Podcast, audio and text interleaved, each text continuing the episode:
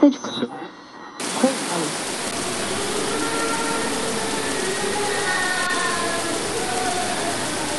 You're listening to the oneofus.net podcast network.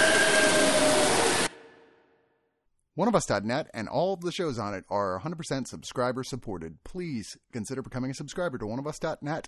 Keep the site and all of our great shows going and get some terrific bonus content as well.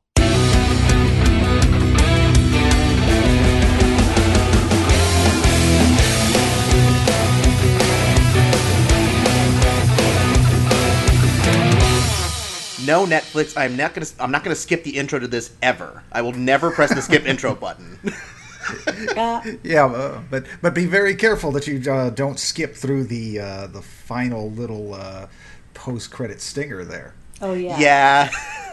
I mean, to be fair, it's like, goddamn it, I almost missed it because Netflix hijacks your screen and moves it into the corner, and I was like, oh, it's over, and I was like, oh wait, no, it's not.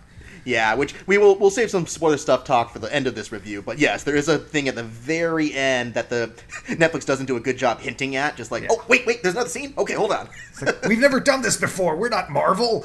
How are we supposed to do these things? Yeah, consider that the public service announcement portion of this recording, kids. Yeah, but also, oh man, the music.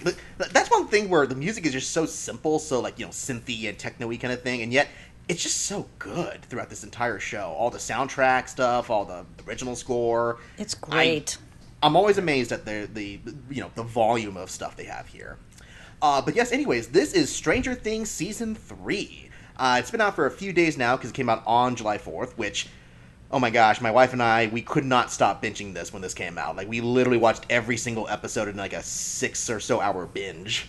Oh, wow. That's impressive for 8 episodes. I know. I had to watch break. 8 hours of television in 6 hours. Well, I mean, I'm just guessing like 6 or so hours without like commercial breaks and that kind of stuff. So, yeah, to me, Stranger Things is just an 8-hour movie that has a bunch of intermissions in it. Yeah, which this one, more than even the previous seasons, really feels like it's just a straight-up movie. Like, there's literally never a point it deviates or slows down or goes to any tangents like freaking episode 7 of season 2. Right. I mean, to me, that has always been the strength of Stranger Things, is that it's structured like a cinematic experience with a definite beginning, middle, and a very definitive ending. And so, yeah, it doesn't feel like TV, where you have this sense of, to be continued, or here's a cliffhanger. It's just one episode rams into another, and by the time you get to the end, you feel satisfied. You feel like, okay, I've had a experience, and if they ended here, I'd be okay. I think the word is spent. It is pretty, it could be exhausting at some level if you try to binge this too hard. Yeah, but I mean, I got a lot to say about how long it is. But you know what, Laura, why don't you start us off? Like, what's the basic premise here, though, for the setup of Season 3? So the premise here is that at the end of Season 2, I'm assuming that you've watched Season 2 if you've gotten this far. So if you haven't... Heaven help you if you haven't. If you haven't, this is not going to be good for you. Anyhow, so they've gotten rid of the Mind Flayer. They're done with that. Everyone's fine. 11's good. Living with Hopper. Life is great. And then they discover that, actually, things are weird. Something's wrong. They're not sure what it is. And they discover that it's somehow related to the Mind Flayer, and then it moves on from there. I don't know. I'm trying not to be specific because, you know, part of the... Well, I mean, like, the basic layout is... you got to figure out what's happening. Yeah, so basically also that, like, what, Mike and Eleven are dating right now, which obviously, like, they're dating so much that Hopper's referring to, like, an 80s sitcom dad with the way he's behaving around them. Oh, so good. Like, so you good. Darn kids. So kind of, yeah. His heart-to-heart. I expected cartoon steam to come out of David Harbour's ears at some point, like something out of a Looney Tunes. This is, and I think Laura already kind of set this up, but this is about approximately 6 months from the conclusion of Season 2. Times, things have gone by, and everything seems great, everything seems under control. And then, of course, because this is Stranger Things, you can only have so much fun before everything goes to hell. Yeah, which, I mean, to be fair, the first 2 episodes of this season where they established, like, okay, Steve's working at this job, the buyers are doing this kind of stuff, it's very, like, it feels like the show has just so much energy. It's just bouncing off the walls with all the music choices, all the fun, all the character visuals, interactions. Oh, so good. Yeah. Oh, yeah, it's a gorgeous looking show. And, you know, I think one of the things I really liked right off the bat is just how, like, again, how tight this season is. Like, even with the first two episodes being very setup-like, it never felt like there was a wasted minute in this in the season. Like, it always felt like whatever they were doing was directed to a point. Yeah, this is a great hangout type of environment or type of show, because even when really heavy plot points aren't being addressed, you're still just hanging out with these characters that you already know and love, and you have a lot of time to spend with them. And one thing that really hits me about all of Stranger Things, but this season in particular, is how ridiculously generous the Duffer Brothers can be, almost to the point of self-indulgence. Mm-hmm. We're getting a lot of cool stuff, but it's like, wow, I'm really enjoying this, but do we really need this? I mean, I will say that this one has a little... It was a little less gratuitous than last season, but there was still... Like, there was more notable instances in this one, I'd say. But I'm sorry, what were you going to say, Laura? Yeah, they pay homage to so many different movies that they... Oh my gosh, that bit when they do the Fast Times at Richmond High sequence with... It was so funny. I was just like, oh my gosh, it's that exact same song. So much Phoebe Cates references in this. There were so many movies that, I mean, just like classic horror movies that they took from. Like The Blob. I mean, what else do we have? The 80s Blob. The 80s Blob. And had just so many movies that they referenced visually. It was just awesome. I liked it. I mean, I do think it was gratuitous at some level, but the other part of me was like, oh my God, I love this. I know exactly what movie you're talking about right there. I love it. Well, and what helps is that the visual references and all the callbacks and that stuff at least are integrated into plot or character details. Like, when they do that Fast Times at Richmond High thing, it actually serves into a story arc, a very minor one that's almost immediately dealt with at that point. Yeah. But it actually serves a purpose to something else in the story. Right. And I think that's one of the greatest strengths of Stranger Things, is that it really invests you a lot into these characters to kind of gloss over how 80s nostalgic and 80s wink job it can be at times, you know? It's always been the fine line this show has had to balance themselves upon, because, look, I grew up in the 1980s, and if you want to be totally honest, I'm not that nostalgic for it. If this were nothing but... I mean, I don't want to go back to a time when I had to get carded for alcohol. If I had to go back at any time and period in time, it wouldn't be the 1980s necessarily. But I do appreciate a lot of these references. Believe me, if this show was nothing but like pop culture references and member berries, I would have checked out a long time ago. Yeah. It's always managed to be more than the sum of its influences. Well, it's all about the characters. And it helps that it's got such a great cast behind it too. Like, I mean, first of all, I got to say that David Harbour is still like one of the dominating forces in this show. I will say that for some reason they amped him up to like 14 in terms of his line delivery, because there's certain points where it's almost like he's trying to do his audition for Hellboy while he's doing this season. Just like, well, you see, the way I think about this. It was pretty hardcore. But well, you know, they're stuck in a different 80s genre. That's always been the weird thing about Stranger Things, because yes, it is a riff on all of these late 70s and early 80s films. And with each season, as a new year comes by, that means they can start folding in more influences. And Hopper and Joyce are definitely in some weird version, a cross between like Romancing the Stone and Midnight Run. Yeah. And they just go with it. And I'm like, wow, this is really broad compared to how you've played this character before. And I don't know if it's a mistake or if it's just the Duffer Brothers going, look, that's the genre we're riffing on, so we have to go there. Well, I feel like they're trying to give Hopper more to do than just being the broody cop, because that's what he really was for the first season or so. And here it's like, okay, Hopper's lightened up a little bit, but at the same time, he's even more of a dick in some ways. Like the way he treats the Russian character later, which, by the way, we have now found the official threat that's even scarier than the Mind Flayer. Communists in this season. I thought puberty was the big enemy of season 3. That's the only thing Hopper can't punch in the face. Yeah. Yeah, because the kids, I mean, seriously, there are so many strained relationships in this season. I mean, you got Mike and Eleven going on, Max and Lucas. You got the weird chemistry between, Steve and Robin, and Steve. Hopper and Joyce. There are so many romantic subplots throughout this season, which hormones and puberty and just basic human chemistry is the major plot point of this. Yeah, thank God we have Murray to show up and be the love guru for everybody in this series. Even if he's just repeated a beat. Murray's like a breath of fresh air. I didn't think we would see that character again, which, for people who don't know, it's the second season's that weird conspiracy nut dude, Murray, which I love that guy. Yeah. I love that dude. Oh, he's fantastic. He's so on the nose, but he comes back and he does kind of a riff on what he did previously. And again, that we're delving into spoilers potentially, but I think if you liked him in season 2, you're going to get a lot more of his shtick in season 3. Yeah. Which, it's funny, I almost wanted him to go like, hey, if you're going to have sex in this place, use that same room those teenagers did. Yeah. Which teenagers? I know, I was waiting for it too. But, you know, I still think the cast is very strong. I like most of the kids this season still. I will say that I feel like they don't know what to do with Mike anymore, because he's kind of, even from compared to the other characters, he still feels a little dickish in the way they're performing him. Like, I don't know. Do you guys agree with that, the main kid? Well, that happened also in season 2 to a degree. Yeah. If you go back to season 1, you can see that Mike is... always been a little bit of a jerk. He's kind of this is the thing with the Wheeler family. If you look at Nancy and Mike, they're from the really well-to-do family.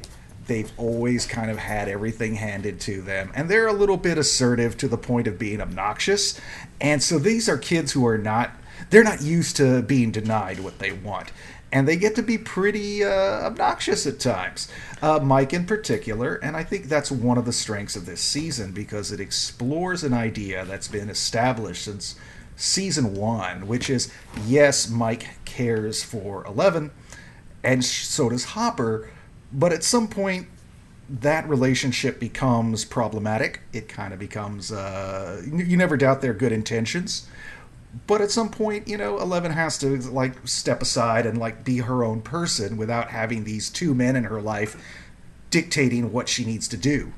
Or protecting her from what she needs to do. Right. Which is funny, and I appreciated that. Yeah, no, I appreciate that, too. I agree. And I do feel like Eleven also got a little bit less to do this season. Like, maybe she was filming Godzilla when this season came out.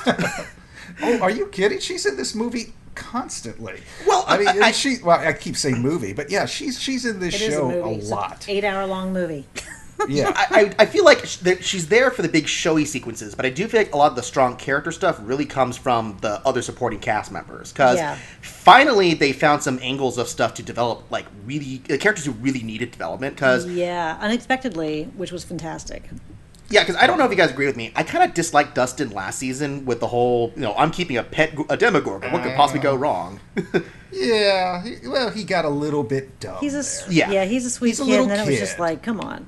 Yeah, but they fixed that almost immediately, and who would have thought that the best way to fix his arc was to pair him up with Steve? And, oh my gosh, they're great. They're so good together. But they did that at the end of season 2, and it just worked so well. I'm very happy they continued it. Yeah, Joe Keery and Gaten Matarazzo are they're like, I don't even know how to describe them. They're like they're kind of like, they have this Midas touch. You put them in any scene and they just turn it to gold. And they are kind of the power players now, because you can literally put them in any combination of characters and you would watch it. Yeah. You want to see a spin-off with Steve and Hopper. You want to see, Dustin and Max on an adventure. You could put those two dudes in any combination of these characters and you're going to get some interesting storytelling. Oh yeah, which my favorite, I mean, you know, honestly, with all that being said, I think Steve is absolutely my favorite character in this whole show. I love Steve. And that's the thing, like, you start off as just the typical teenage douchebag. But he's the mom. Like, it's so funny. Yeah, now he's become the teen, the den mother of this little scout troop of kids.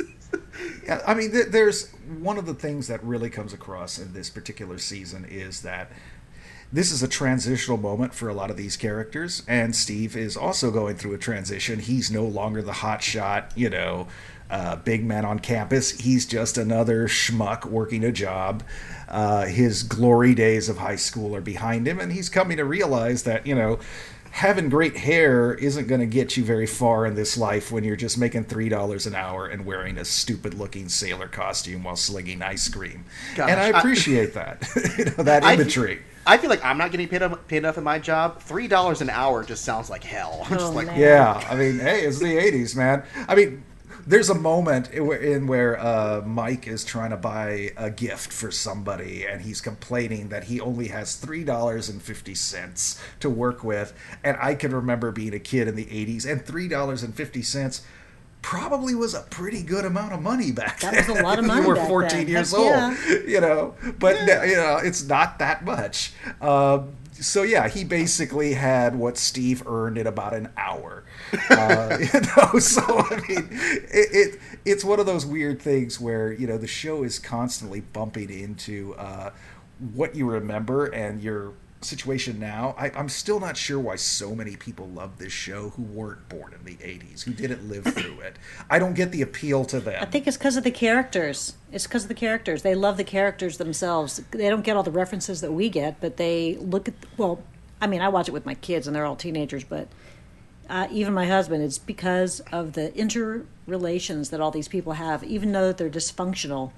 But they work so well. And because they, you know, these kids are all working through real problems and they're not working through them necessarily with a lot of adult supervision. Oh, no, not at all. Like, seriously, so many things happen where the adults are just like, Mike is off doing something. I don't know. Yeah, Mom's like, reading a romance novel. Dad's sleeping. I last saw my kids 3 days ago. It's like, my children have, the CIA have literally come to my house to talk to me about my children. And 2 years later, I'm still not keeping track of where they are. Yep. You know? So typical. Nobody's winning Parent of the Year award in Hawkins. Well, especially Mike's dad, who just seems to be there just to remind you that he has a dad. Yeah. Oh, yes, you were not a virgin birth. You did actually spring from somebody's loins, and it was Ted Wheeler, the most lackadaisical, worthless father on the planet. Oh my God. Yeah, that's what I love about this show. Even a character as useless as Ted Wheeler is kind of delightful because he only comes in for like one or two scenes, but you're like, oh, you're such an 80s dad. Totally. You know, everybody in this, you know, and I realize we are so dancing around the plot of this sucker, and we're just talking about character. But again, I think Laura is right. It's the character relationships that really bring people back to this show. Yeah, well, and even me, like, you know, I was born in 1990, so I'm the young guy in this group here at least. And even I missed that period of the 80s nostalgia. But again, even I say I get most of those references because I'm a nerd, but also because I just think these characters are so fascinating. Like, and the good thing about what makes them fascinating is that they keep putting them in situations that puts them out of their comfort zone on the whole. Like, again, when I joke about the communists being a real threat, they are one of the major forces in this story, these evil Russians in America. And that plot just goes into crazy places when they bring in Steve, freaking Dustin, and then one of my favorite new characters, Robin, into the story. Which, she's great. Maya Hawke. Standout of the season, in my opinion. She was fantastic. And that's the thing, like, yeah, because they did a lot more with the women this season. Like Max and Eleven develop a strange, a strange but cool friendship, and then Robin immediately cements herself as this cool, like, you know, smart, hip, you know, savvy woman. And it goes into really great places. And honestly, it's her and Steve in particular who really like drive their story along the best. You know. Oh yeah, and again, this is when we talked about, or when I was talking about being generous, because there are moments. Again, we are dancing around a lot of the plot, and we'll deal with that more maybe in a spoiler section later if we get to it. But with these characters and with this particular season, the Duffer Brothers have really thrown in a bunch of set pieces, some scenes, some setup things that in another show might have been cut out for time. But they actually invest in these characters enough to go, let's spend, you know, 7-8 minutes just on these two people talking. You know, we've had lots of stuff exploding and monsters and people running about. Let's have two characters talk about their experiences in high school. And, you know, that just shows so much confidence in the characters they've created, that they know they can hold our attention while all these other things are going on. Yeah, no, absolutely. And, you know, just if we want to keep on some other generalized stuff, I think this season clearly got even more of a budget than the previous seasons because it looks and sounds great every step of the way. Yep. The visuals alone, I just kept saying, oh my God, it's so beautiful. My kids were like, shut up, Mom.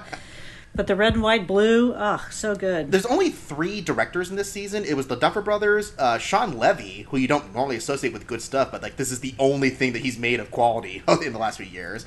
Yeah. And then this great German director named Uta, oh boy, Uta Bresewitz. I know she's done a lot of TV, and she has a good resume. Oh yeah, when I looked up her resume, I'm like, well, of course she directed some great episodes because she's done some great TV work over the years. So and they've done that every season, which is another smart thing these guys do. Which is like last season they had Andrew Stanton of Pixar to come in and direct a few episodes. Yes, they have this template. Yes, they have this structure in place where the Duffer Brothers can kind of run the show. But they're flexible enough to bring in some great directors and go, okay, here's this block of season that we want you to direct back to back, and it still all cuts together beautifully. I mean, there's never any sense that, you know, it's a bunch of people in a committee trying to make some magic happen. It all flows together, and I think that's because all of these great directors just buy into what the Duffers are trying to do and give their all to the project. Yeah, it manages to pay homage to all the references without being slavish or being, like, you know, stuck in just trying to worship those references. It's like, no, they're Agreed. Just the stylings to make our original story look cool. So there are a few other new people introduced in the cast, but they don't really make as much impression. Like what? Jake Busey comes in as the head of Nancy's newspaper, which I had to dub him and his cronies as the cadre of future sexual harassment lawsuits. yeah, he's not even the head dude. I'm like, why did you get Jake Busey for this? But hey, you know, yeah, he's definitely one of those folks who shows up for a nice cameo, but I was disappointed in how little he actually had to do in the show. Yeah, and then Carrie Elways was the other one where I'm like, you know, I like that Carrie Elways is in this, but he's barely a factor in the plot. Like, he's the mayor. You know, just like, I'm the crooked mayor and I'm a politician.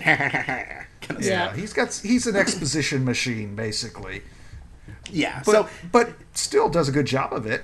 Oh sure, like he did a good job, but it wasn't nearly as impactful as Sean Astin last season, where he actually contributed to the story. Oh, so. Sean Astin. The Sean Astin of this season is a guy I'm not even going to tell you about. So if you're listening to this and you're a non-spoiler person, we can't talk about it. There's a few new characters that you're going to fall in love with, and they may or may not be back. Yep. Yeah, no, so that one we'll definitely have to talk about, because that's one of my biggest surprises this season of something I totally loved, out of nowhere. Are there any other generalized points before we give a final rating before the spoiler section? Or... Oh, man.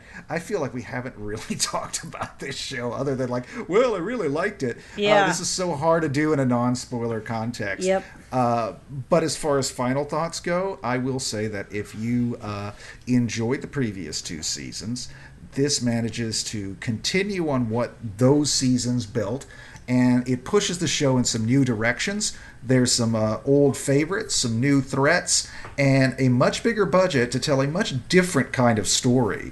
It's very clear that Stranger Things has evolved from the little show that it was previously, and frankly, I kind of embrace that. So if you're willing for this show to become something new and bigger than before, I think you're going to have a lot of fun.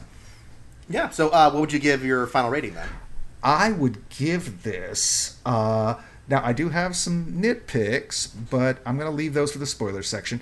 I would give this 8 out of 10 cherry-flavored Slurpees. But I prefer strawberry myself. But oh, well, you know, that's good too. But it's really all the same. It's just sugar and ice, Justin. Indeed. Laura, what about you? I pretty much concur with everything Marco just said. That was so well put. I don't really have anything else to add except it was a visual feast. And I'm giving it a 10. I loved it.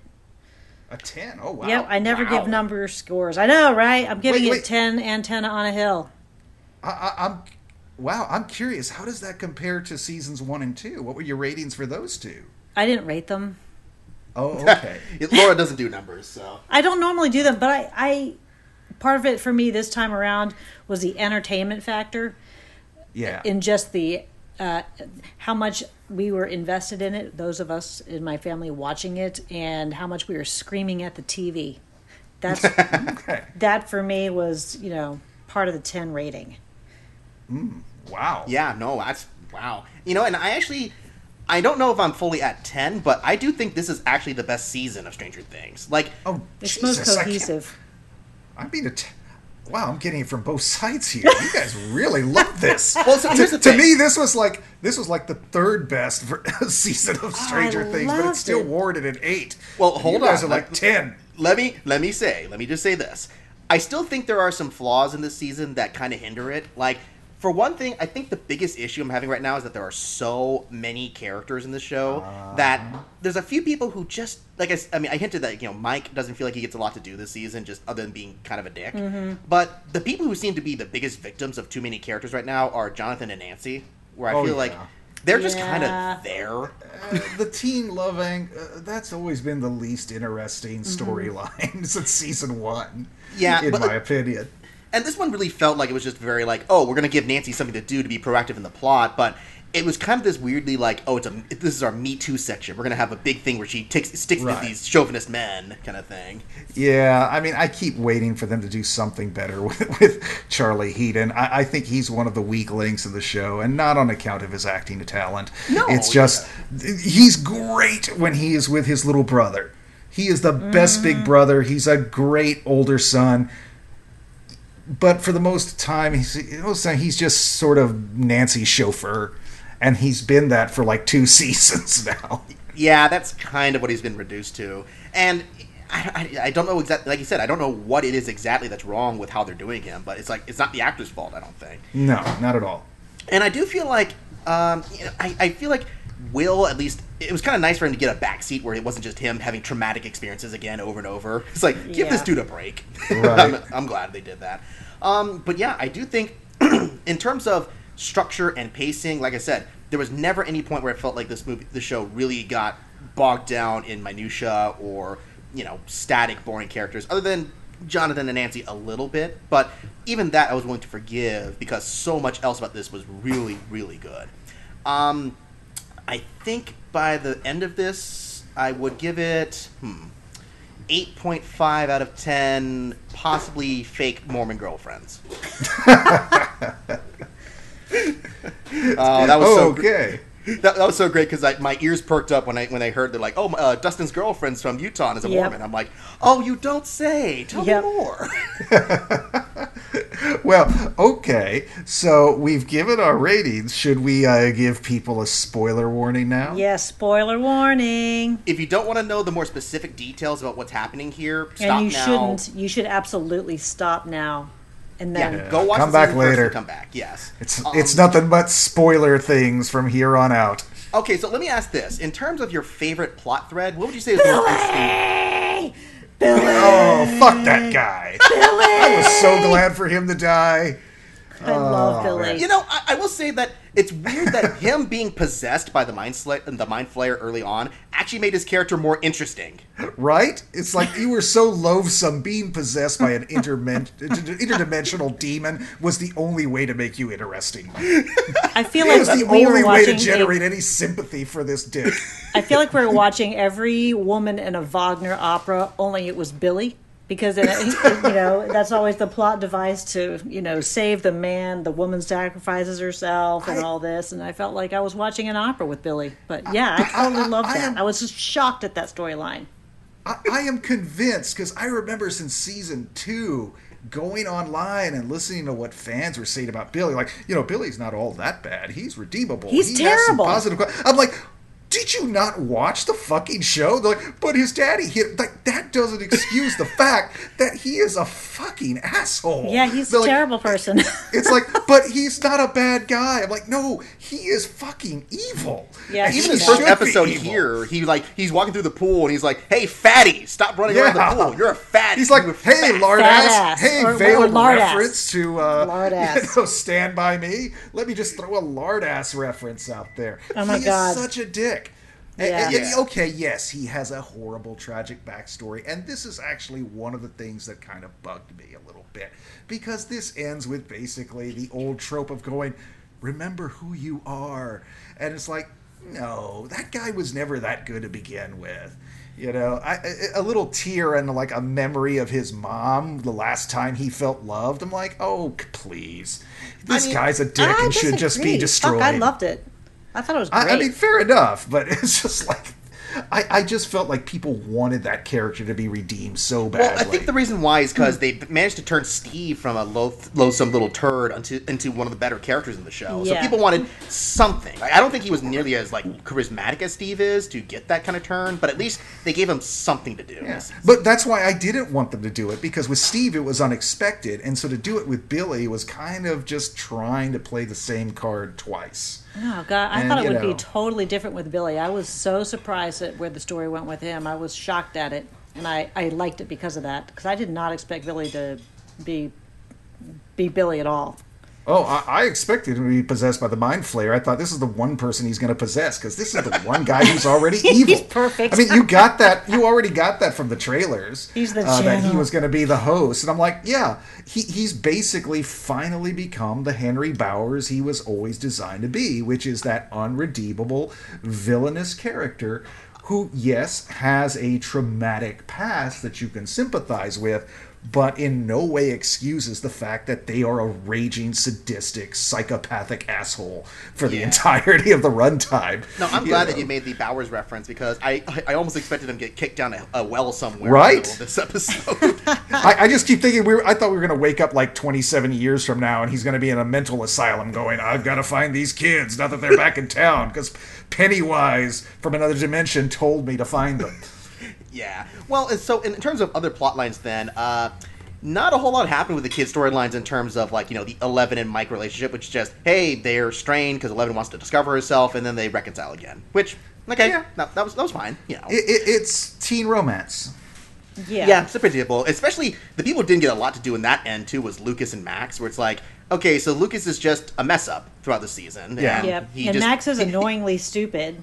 For someone who's been smart in second, I do admit, I mean, her character bothered me just because in the last season, you know, she had to overcome suspicion to finally understand what was happening, and then she was on board, and then now she's not on board, and you know, I just didn't buy that at all. I mean, I like that she stood up for Eleven. Well, she's I like that part, but I didn't like. It's like everybody just tells her what to do. Why don't you ask her what she wants to do? Yeah, no, that was good. No, that part was good. The whole stuff with Nancy and Jonathan, I mean, it got more interesting as they integrated into other people's plots, which, again, kind of speaks to not how they're not very strong on their own. But the part that did creep me out with that, the freaking old lady eating the fertilizer. Oh. I loved her. Well, she was great. Felt so bad for her. Right? I want her to be my grandma. That lady was so adorable. Because she didn't deserve that. She had moxie. She caught one of those little bastards. And then when you see what happens to her, and because we've seen what happens to Billy and the Heather character, we realize that being possessed by the Mind Flayer is awful, because you're basically in a nightmare for the rest of your life until you just turn into goo and become part of this big, you know, shit monster or whatever it is, you know. So that poor sweet lady just got trapped in hell until she just disintegrates. That hurt me so bad, because that could have been anybody's grandma, you know. The little characters like that, but again, so this is why this show's so good. It does such a great job with those little roles that could be throwaways. Yeah. Oh, yeah, and I agree. And I think also, though, my favorite plot line in this whole thing, which was the craziest and kind of goofiest plot line, was everything involving the Russians with Steve and their gang. Like, absolutely. Oh, man, it was so great. Scoops Troop. Which, I love the fact, the Scoops Troop. Freaking Steve having to wear that dumb Scoops Ahoy outfit the entire time. The costume, that was my favorite costume, bar none. It was just so good. Just the visual alone. I mean, I was visually blown away by this whole thing. It was so good. No, but I loved it where they keep trying to torture him because they don't believe that he is a dude working at Scoops Ahoy. It's like, who do you work for? I work for Scoops Ahoy. I'm not going to tell you. Oh, yeah. I danced around this in the non-spoiler section about how generous the Duffer Brothers can be. This show actually takes a long period of time just to spend with Robin and Steve while they are tripping balls. Yeah. And we have just this like weird thing where they're looking at the ceiling, and then they like get really high, and then they hallucinate, and then they talk up shit about like Back to the Future, and then they vomit and like have a heart to heart in a bathroom stall. And I'm like, what other show spends like almost 10 minutes on that? You know, just to get to know these characters a little better. It's so self-indulgent, so yet it's so fun. I mean, and don't even get me started on the split-screen duet musical portion of the series. I forgot about that. I was like, I can't believe this is happening right now. Which is so funny, because I looked up, because you're talking about with the girlfriend, right? That when Susie finally shows up, spoilers, Susie actually is real. Yeah, and the funny thing is, I looked it up, she's actually a professional Broadway actress from the Matilda musical. So. Oh, really? Oh, yeah, I mean, there's a reason they sound good. It's that girl from that, and she was in Funhouse also. Oh my goodness. Yeah, and she has this really great little one-off appearance, and I have actually heard some people online complain about that scene because they go, "You know, oh yeah, because you know what? Hopper and Billy are dead because of Susie. If she had, because she wasted like 2 minutes going, I'm not going to tell you this important number you need until you sing this song." And so that gave the Mind Flayer and the evil Russians enough time to sneak up on Hopper and do the thing. Like, if she had just given him the number, they could have saved the day. But no, she had to make him sing. I mean, that took like 3 minutes. It would have taken longer for them to convince her, just like, oh yeah, by the way, intergalactic monsters that possess our friends. And, well, you know, somebody also pointed out, you know, Hopper fucked himself by counting to 3 instead of just 1. He's like, just turn the key. I know. Who does that? Just do it now. Yeah. Which, by the way, I always appreciate a Superman 3 reference in any movie. Which I interpreted that as the Superman 3 reference with Richard Pryor trying to turn 2 keys on at once by himself. But goddamn, I'm old. I just think we were screaming at the TV at that point. Just like, you know. Also, I got to say, things that crap me up, slightly intentionally and unintentionally, that freaking Russian Terminator that was chasing after Hopper the entire time. He was great. He was great. But it's like Schwarzenegger and Robert Patrick had a baby. It was like the T-100 and the T-1000 combined. That's what I thought. He's like totally Robert Patrick on steroids. It's perfect. Oh, man. So that was all great, and I gotta say, you alluded to this as well, Marco. One of my single favorite things that I didn't expect to love with this, Alexei. Yeah. Oh, what a sweet little one-off character. He's the closest thing to a Bob we get this season. Yeah. You know, I mean, he's not perfectly innocent. I mean, he's trying to open into a portal into another world so that the Soviets can conquer the U.S. So Alexei ain't like, you know, he ain't fucking Charlie Brown, okay? But you also understand. You got to admit. Yeah. He's like, do this or we're going to kill you. Which is one of the surprising things when Hopper's like, no, he's just trying to call it. That whole scene where Hopper's like, no, he's going to come back. It was like, Jim, he's in the car. It's like, don't worry, I've dealt with these guys my whole life. He's not going to do anything. He's just bluffing. And I kept thinking, the way this is playing out, this character is going to disappear and Hopper's going to look like a fucking idiot. And that's somehow, what I kept thinking. Yeah, everyone's like, you idiot, you let him go. And then, no, Hopper actually, even though David Harbour is playing this at such it's such an extremely broad version of Hopper, more over the top than we've ever seen before. Mm-hmm. So I really kept thinking, are you going to really make Hopper look like this much of an idiot? But they kind of salvaged it by having Alexei come back. Yeah, which actually, that happened more than once this season, of people doing stuff that you think like, oh, geez, really, dude, you're a freaking moron. And then they go, oh, no, there was a purpose for that, which I have to give him credit. Like, especially the other time was when Steve went to try the carnival ride, and it's like, oh, what, now? You're just going to make him stupid? And it's like, oh, no, there's a purpose for this, trust us. Yeah. Give me a quarter. And it's like, why? You need a hand up, little Steve, on the carnival ride thing? Yeah, there's a lot of moments where characters really... If we go back to season 1, Erica, again, perfect example. Everything is amped up. Season 1 felt very grounded. It felt like like people could actually exist in this universe. By season 3, everyone's kind of like the summer blockbuster, borderline Looney Tunes version of that character they played in season 1. I mean, at the same time, I feel like there's moments where they have them being very broad, but then they have to force them to be grounded, because Erica's a great example of that, where I hated her at the beginning of the season, where she's just like, oh my gosh, I'm the sassy black girl. And then they force her to be involved in the plot, and she's like, okay, maybe that's not going to get me very far in the story. So they kind of fix it a little bit. Not by much, but... She's very broad. Her little secret genius. Yeah, but you see, the thing is, you go back to season one, part of what made this show such a hit was it was just a pleasurable surprise of seeing child actors feel natural instead of cloying and over the top, like in a Hollywood child actor type of way. Yeah. Erica's kind of in that zone of like, I am a kid that came out of Central Casting.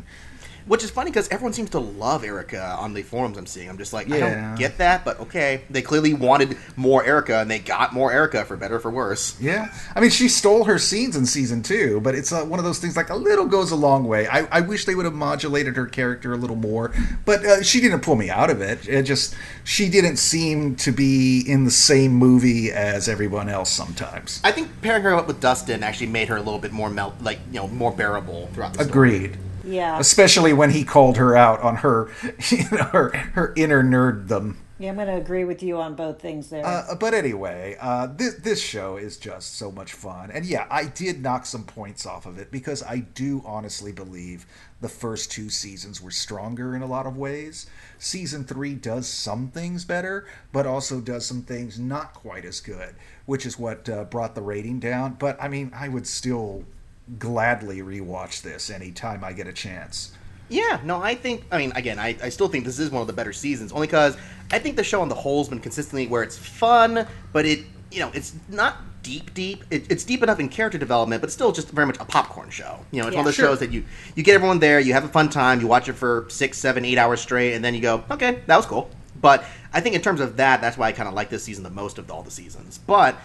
I still would say this is definitely one of the better shows on Netflix right now. Like, if you really want to find something to just binge like with a family, like as long as you guys can handle gross stuff, because I will say the design work they did for the new monster in the show was terrifying at points. Oh yeah, they amped up the horror big time. I was so thrilled when they started talking about, this is very Cronenberg influenced this season. I'm like, yes.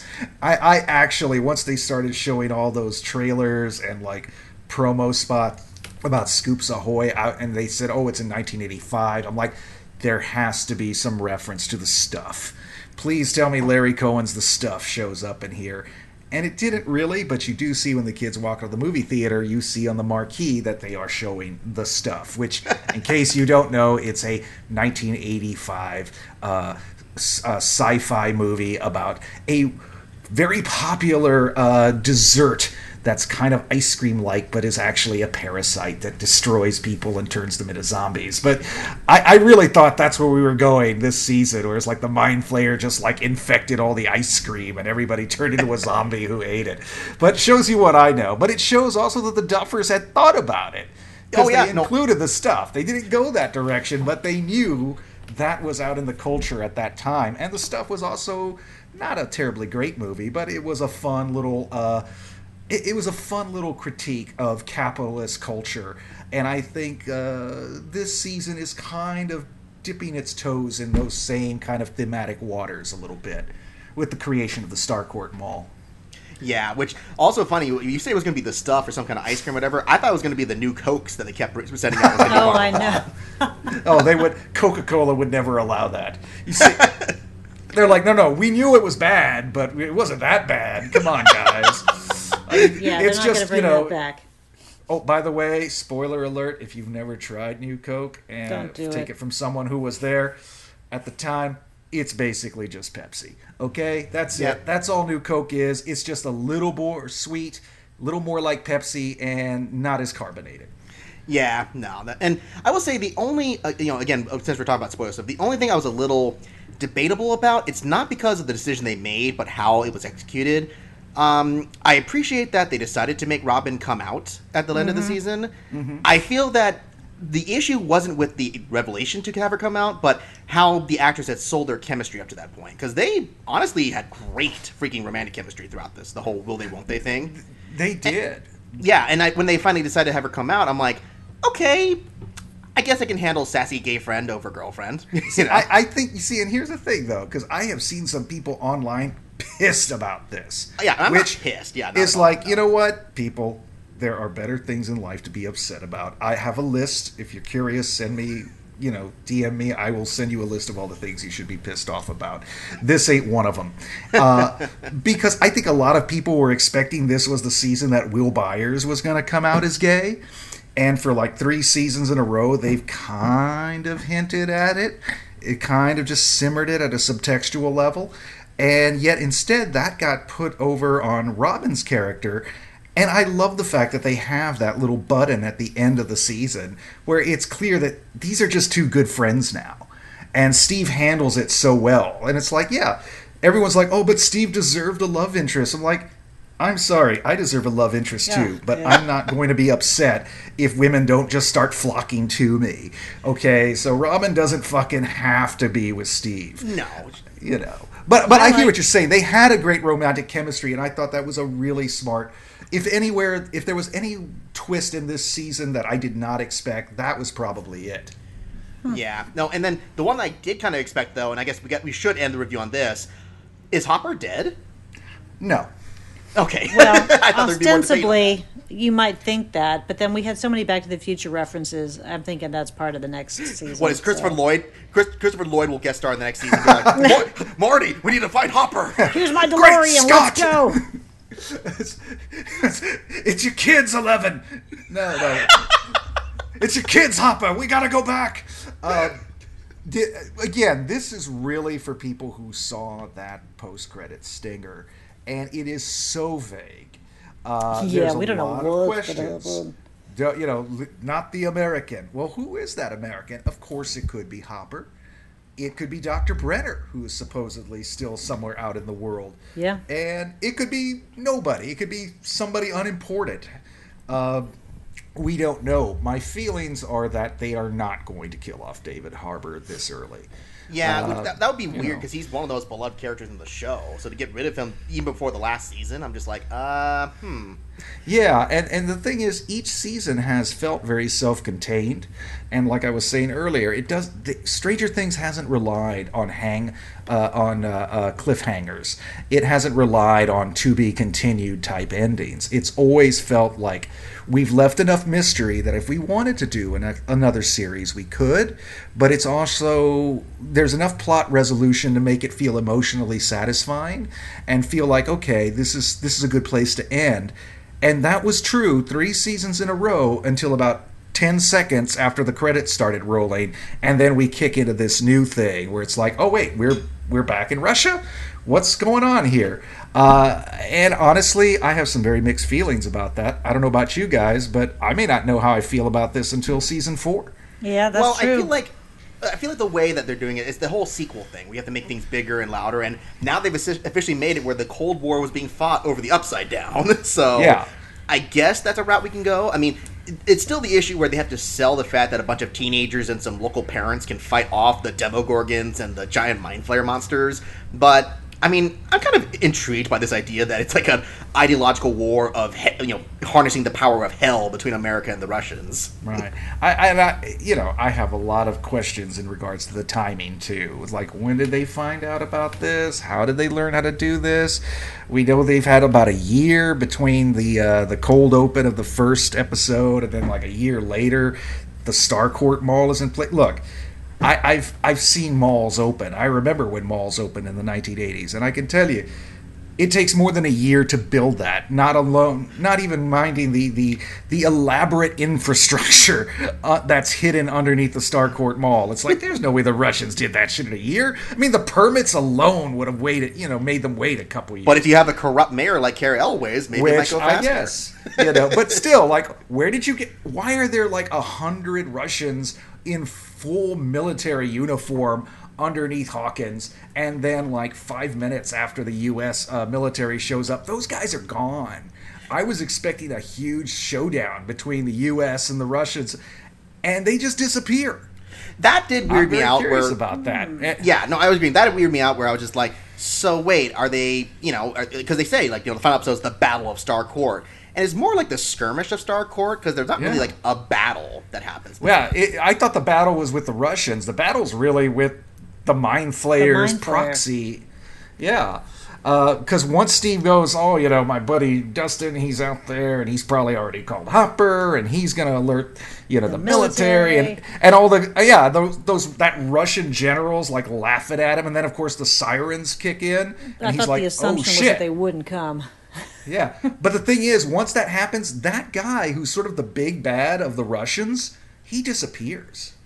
And I'm like, wait a minute, what happened to that dude? Did all of these guys bug out at a moment's notice? Because the U.S. don't seem to show up. When they show up, they don't seem to have anyone to fight or arrest. To be continued, you know, I guess. To be continued, yeah. That did feel like it was a little bit of a blue balls for like, oh, it's going to be bigger next season, which I'm like, well, you hinted so much happening this season that, fine, I guess I'll have to wait. Though you wanted Red... Yeah, it's like, sorry, kids, we know you wanted Red Dawn in a shopping mall. You're not going to get that. But here's Paul Reiser walking out of a helicopter. I mean, to be fair, I was happy to see him again. As was I. Me too. I admit it. Though I will say the last thing to end off on as well, even though, like, you know what, Billy's death, okay, whatever, and some of the other deaths happen, the best death this season was that dude who got kicked into the portal gun or whatever, you know, the Russian Terminator. Oh, yeah. I'll see you in hell. I was like, I knew that was going to happen. As soon as I was like, oh, yeah, there's a big blade-like thing. Yeah, that guy's getting thrown into that. Yeah, that was a total Raiders of the Lost Ark death. Oh, absolutely. We were just waiting for how long? Like 5 minutes waiting for that to happen? It was good. So satisfying. It gave Hopper a very good antagonist to go up against. And I'm like, come on, real life. The real Hopper would die. Yeah. It's like a middle-aged, overweight dude is not going to take down the Ivan Drago of the Russian Secret Services. You know, he's like, I'm like the Terminator, and I could kill you with my pinky. And meanwhile, a guy who eats donuts for a living kicks his ass like 3 times in a row. I'm sorry. That is one thing where Hopper not only can kick other people's butts, but like somehow he gets a beat down from that guy early on in the season that probably should have killed him. And happens throughout the season. I mean, Jonathan shouldn't have a spine anymore. There's a fight scene where he, like, gets thrown against the wall multiple times. Oh, yeah. Gets, like, a metal stool smacked through his back multiple times. And then he gets up. Like, everybody in this show, in this season, and this you would have never had this in season 1 or season 2. I mean, Mike, Eleven, Jonathan, Nancy, everybody gets, you know, just whacked upside the head and slammed across walls and kicked and beat into the, you know, to the point where you're like, these people should be paralyzed. But, you know, again, this is like, it's kind of like they've thrown all reality out the window. This is like if season 1 was equivalent to, say, First Blood, which is about, like, you know, a wandering Vietnam vet with PTSD hanging out in the woods trying to protect himself from a posse of small-town bigoted sheriffs. But by Stranger Things 3 is basically Rambo 3, where Rambo is now a one-man army who's taking on the Soviets in Afghanistan all by himself and shooting down helicopters with a bow and arrow. That's the extremes that this show has gone. And I can't tell if that's a weakness or if they are simply paying homage to the very sequels they are inspired by. Probably.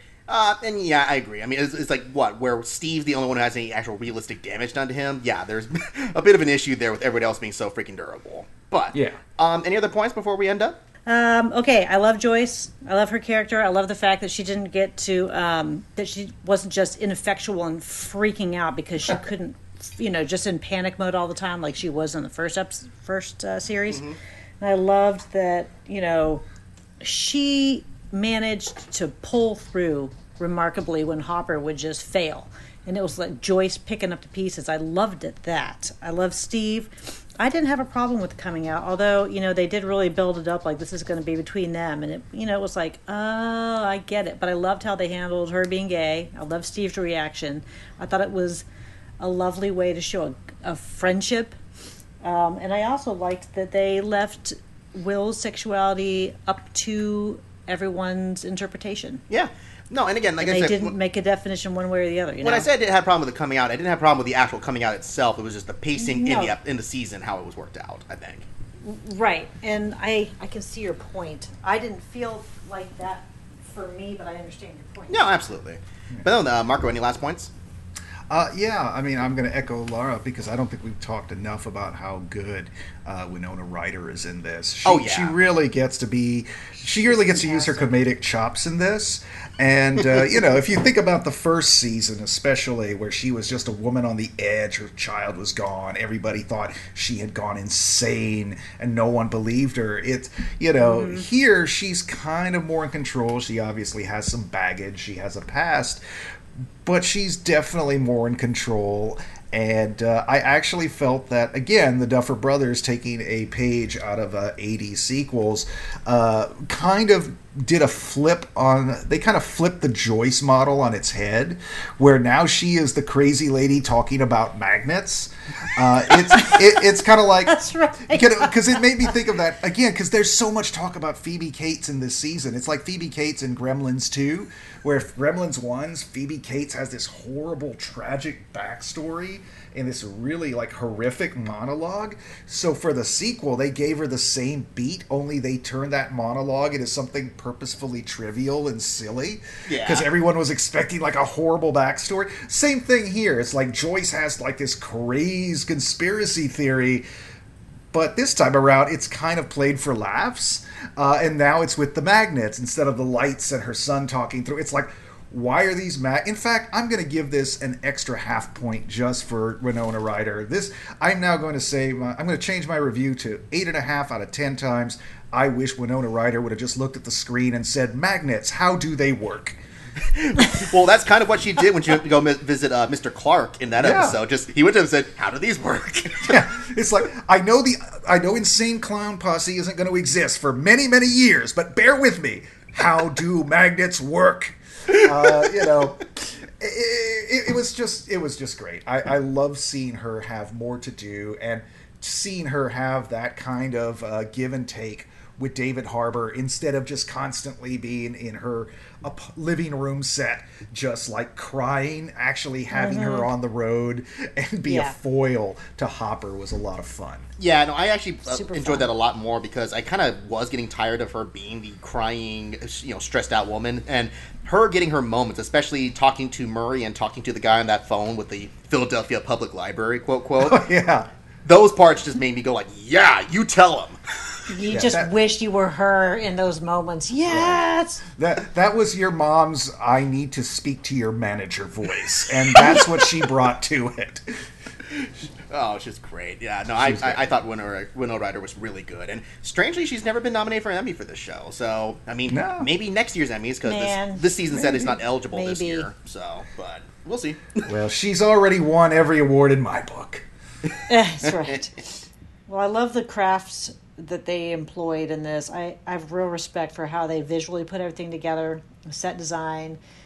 I mean, it was beautiful and lush to look at, and the scenes, every transition was so carefully crafted. I loved that so much.